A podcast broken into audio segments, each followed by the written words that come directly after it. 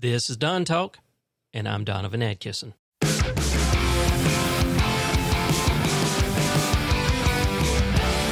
So I was looking through the the news blurbs like I normally do on a daily basis because well, I don't have any other damn thing to do. No, I'm kidding. But I do like to keep up with what's going on in the in the world. And I had heard um, some rumblings or something, or not not necessarily heard, but had caught wind of, if you will, uh, about some song that Jason Aldean has done. Now, you know, Jason Aldean is he's a country music singer, country music star, and I'm not a huge country music fan. There are certain certain songs I like, certain artists I like, and I honestly I can't name one damn song that that Jason Aldean has ever ever sung. But I stumbled across this article, and of course, it's Fox News titled Gospel legend says Jason Aldean tried that in a small town controversy, proof of a moral sickness in America. Number one, though I know that this particular artist has done a lot of gospel music, I never would have classified Pat Boone as a gospel legend. Growing up, what I knew about Pat Boone, and he was someone that my folks really liked he's he was someone that you would consider a crooner, uh, a Sinatra esque type singer, gospel singer. I mean, how many of these these people haven't done at least one single gospel album? And a lot of them, as they get older, I don't know if they're just trying to hedge their bets or it's it's come down to maybe this is a genre that they've never done before or it's the only thing they can do. But as they get older, a lot of them will, will cut an album or two. I don't know how many gospel albums Pat Boone has done, and I don't really care because that's not the point. It's just, I guess in a way it is, is the point. I should back up because Fox News, if it, if it weren't for their benefit, if it, if it wasn't for getting the ire up of their base, of their followers, of their readers and listeners and viewers, they probably wouldn't have even pointed out gospel legend Pat Boone. They would have said legend, mu- uh, musical legend Pat Boone or something like that. So, okay, it's important to them. It's not important to me. so, apparently, Jason Aldean has a song called Try That in a Small Town. And I have not seen the video, don't care to see the video. But apparently, the backdrop of the video was the Maury, I guess that's how you pronounce it, M A U R Y, Maury County Courthouse in Columbia, Tennessee. That courthouse was used as a backdrop to the video. I believe he's singing in front of it or something. Now, as was pointed out in this, and, and I didn't know this, I don't really care. I mean, is it a is it part of history? Sure, I guess so. Probably more of a footnote. And I'm not saying that it was right, but apparently a white mob hanged Henry Choate, C H O A T E, there in 1927, according to one media critic of the music video, Ashton Pittman of the Mississippi Free Press.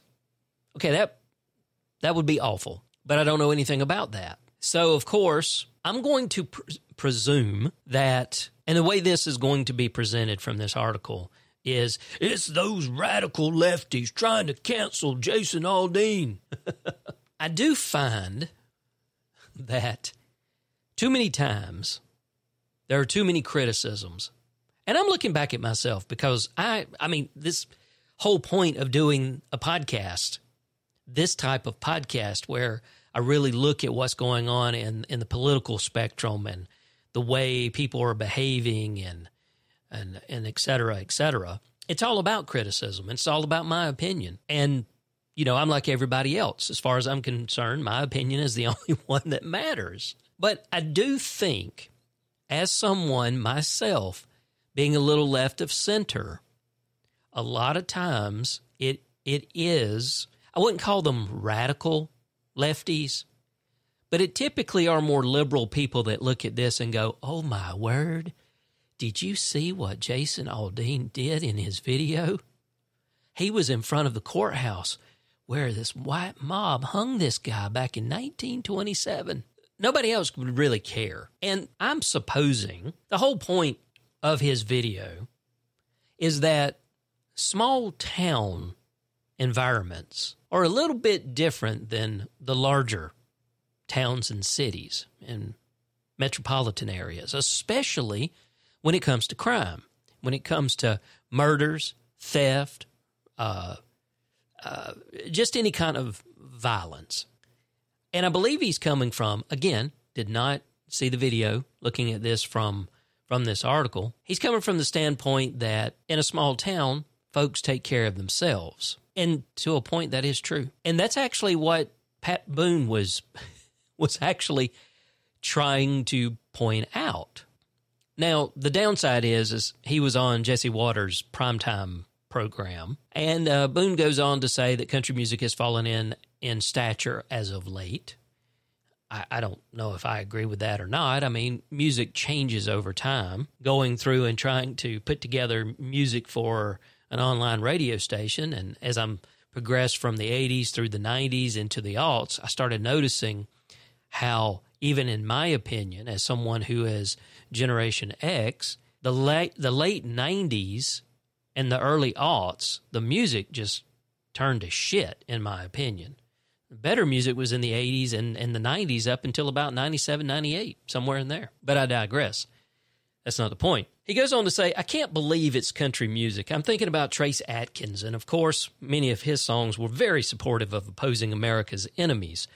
What we're not taking into account is that many of our enemies are in our own house and they're in our own countries and our own streets. Now, I don't know exactly what he's trying to get at there because if you try to extrapolate a little bit, extrap- extrapolate? Yes, extrapolate a little bit of that that sounds like rhetoric and talking points from the right that anybody that is against the right, anybody that identifies as left leaning or liberal, they are the enemies. They are the enemies of the United States. They are the enemy of America and they are the enemy of God. So I don't know if that's what he was trying to say because it goes on to talk about here that patriotism and defense of country have long been themes in traditional country music. It gives examples like Johnny Cash's Ragged Old Flag, Toby Keith's Courtesy of the Red, White, and Blue, and the Justin Moore Charlie Daniels duet for some old redneck reason.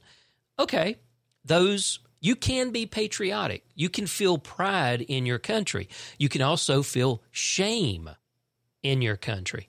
And to me, that is where we have an issue. Because if you have a group of people in this country today that are saying we are doing shameful things, and that group is not the right, then you immediately start suffering the ire of the right, usually the religious right, because they'll flat out tell you that the United States is a Christian nation, has always been a Christian nation, was founded as a Christian nation, and those folks would be wrong. That's not to say that the founding fathers didn't have Christian principles, but they specifically went out of their way to make the United States, especially in the governing bodies that would govern the people, secular institutions. And that's because everybody believes in something different from everybody else, usually. You can have your Christians,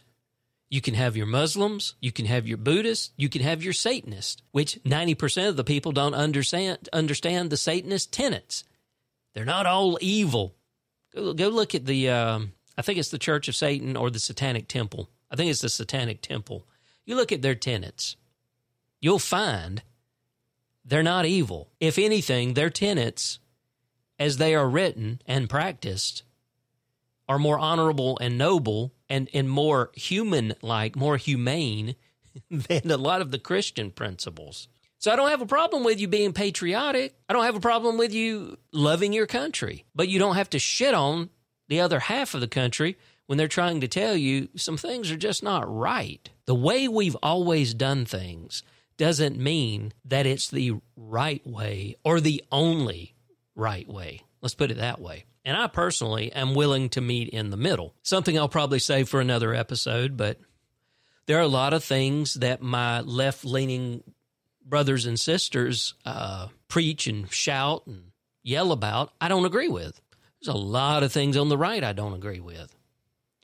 I think that's kind of the reason why I identify more as a, a centrist, almost an independent. But as far as this is concerned, Pat Boone goes on to talk about how he, um, there was a recent incident in his current hometown of Beverly Hills where three suspects broke into a house and one narrowly escaped arrest at first. Quote, the police had to remove us from our house while they searched because they thought he might have gotten into our yard. Meanwhile, a neighbor, a tough little Italian lady named Josephine, had taken some shooting lessons and had a gun sitting in her lap. End quote. He goes on to talk about how he alerted Josephine, who then quipped that she hoped the suspect would break into her home next. Boone also says that the average American who is trained to use firearms should be able to defend themselves against the criminality described by Aldean. And to a point, I do agree with that. I mean, I live in a state which, uh, as of it was either last year or became effective. I think it was January of this year. We used to be open carry, and we used to used to be concealed with a permit. Now we can do anything. We can open carry, we can sit, conceal carry, don't have to have a permit. At first, I was against that, but having been the victim of a recent uh, property vandalism, one in which I felt really, really violated, and it's some property that I own in another town from where I'm originally from. I don't go over there without a gun anymore. And I'm happy about the fact that I don't have to really be concerned other than, you know, making sure I got the safety on or, and I don't have one in the chamber and all of that. But if I've got my gun in the damn glove compartment, I don't have to worry about getting, uh, you know, a traffic check and then suddenly uh, they find a, a concealed weapon in my, my vehicle and I wind up getting arrested. I don't have to worry about that. Now, granted, most of the time I put the damn thing on the seat anyway. And the first thing I would tell if if it was a traffic stop or a license check or anything like that, the first thing I would do is I'd, I'd point at the officer, I'd put my hand up and I'd say, I have a gun for protection. Just wanted you to know. Okay? but yeah, my my my thoughts and opinions on the uh, on the gun situation have changed a little bit. I still don't believe you you need to have submachine guns on the streets of America. That's not what the Second Amendment necessarily was about. And I'm getting all over the place here, but it it really comes back to what Pat was talking about. He and I don't know he is pointing out as he says here, let me just read what he says. He says, quote, that's what small town America is geared for. They're not wanting to kill anybody in the streets. They don't want to break into stores. They don't want to deprive any citizen of whatever color of anything they're entitled to. But they do want to defend their lives and their honor. And he goes on to call opposition to this sentiment a moral sickness. I disagree with that. I don't call it a moral sickness per se. Um, I do think that I mean, it comes down to this there's always going to be opposing sides. There's just, that's human nature. You can never, ever get 100 people to agree on the same damn thing. Never. It's not going to happen. You might get a 50 50 split, a 60 40, a 70 30, something like that. You'll never get a 100 of them in agreement. But I wouldn't go so far as to call it a moral sickness. You want to talk about moral sickness? Here's moral sickness moral sickness is when you have a political party that wants to deprive hardworking Americans of their retirement by trying to gut Social Security.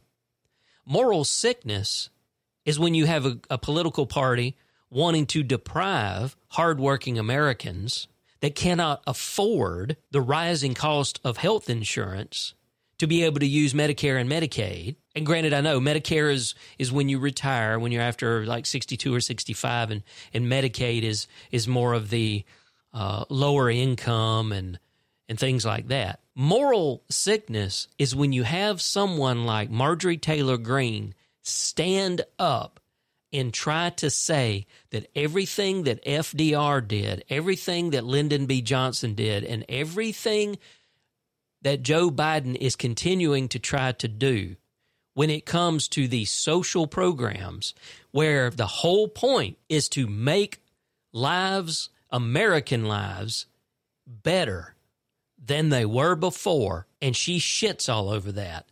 That is what I call a moral sickness. When you have a political party that wants to deny a woman's right to do with her body as she sees fit, they claim it's pro life. They claim they're looking out for those that cannot look out for themselves.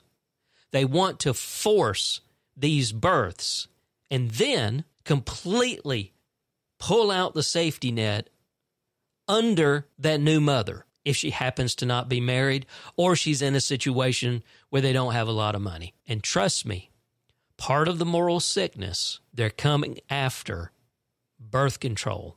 Over the counter birth control has now been approved by the FDA. And if they haven't already done it, and I've not seen anything about it, but you can bet your ass someone in the Republican Party will try to introduce a bill somehow, somewhere, it may even be at the state level.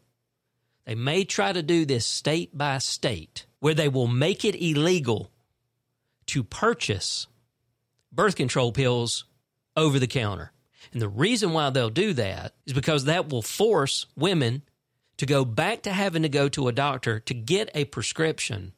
And then they can st- start working on making it harder, coming up with some other fucked up requirements that doctors have to jump through all of these these hoops and you'll start seeing doctors getting out of this p- type of profession.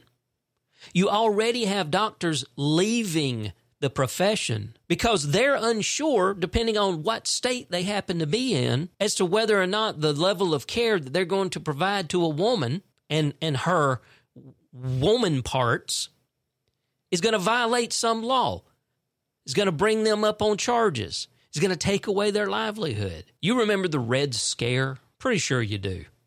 If not, look it up. The Red Scare.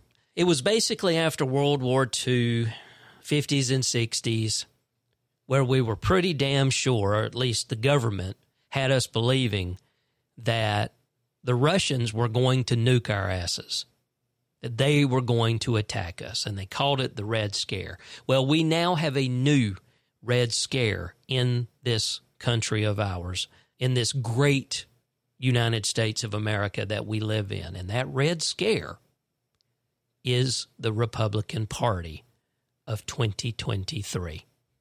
That's my opinion on the matter. What do you think?